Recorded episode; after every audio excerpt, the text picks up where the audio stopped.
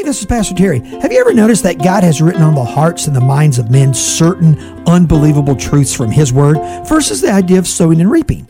Every major world religion, even people who would consider themselves irreligious, understand what you do to life, life does back to you. And how about kindness? Everyone knows in the world that if someone's angry with you and you match that anger with anger, nothing good comes of it. But if you speak in kindness, that anger is assuaged at some point. Here's what God says in Proverbs 14. Now, whoever walks in uprightness, in other words, whoever walks according to God's principles, well, that's the person who fears the Lord. Fear just means to respect and honor God's truth and God's principles. When you do that, you get to walk and live better. And guess what happens when you do it? You know, you find unbelievable grace for your journey.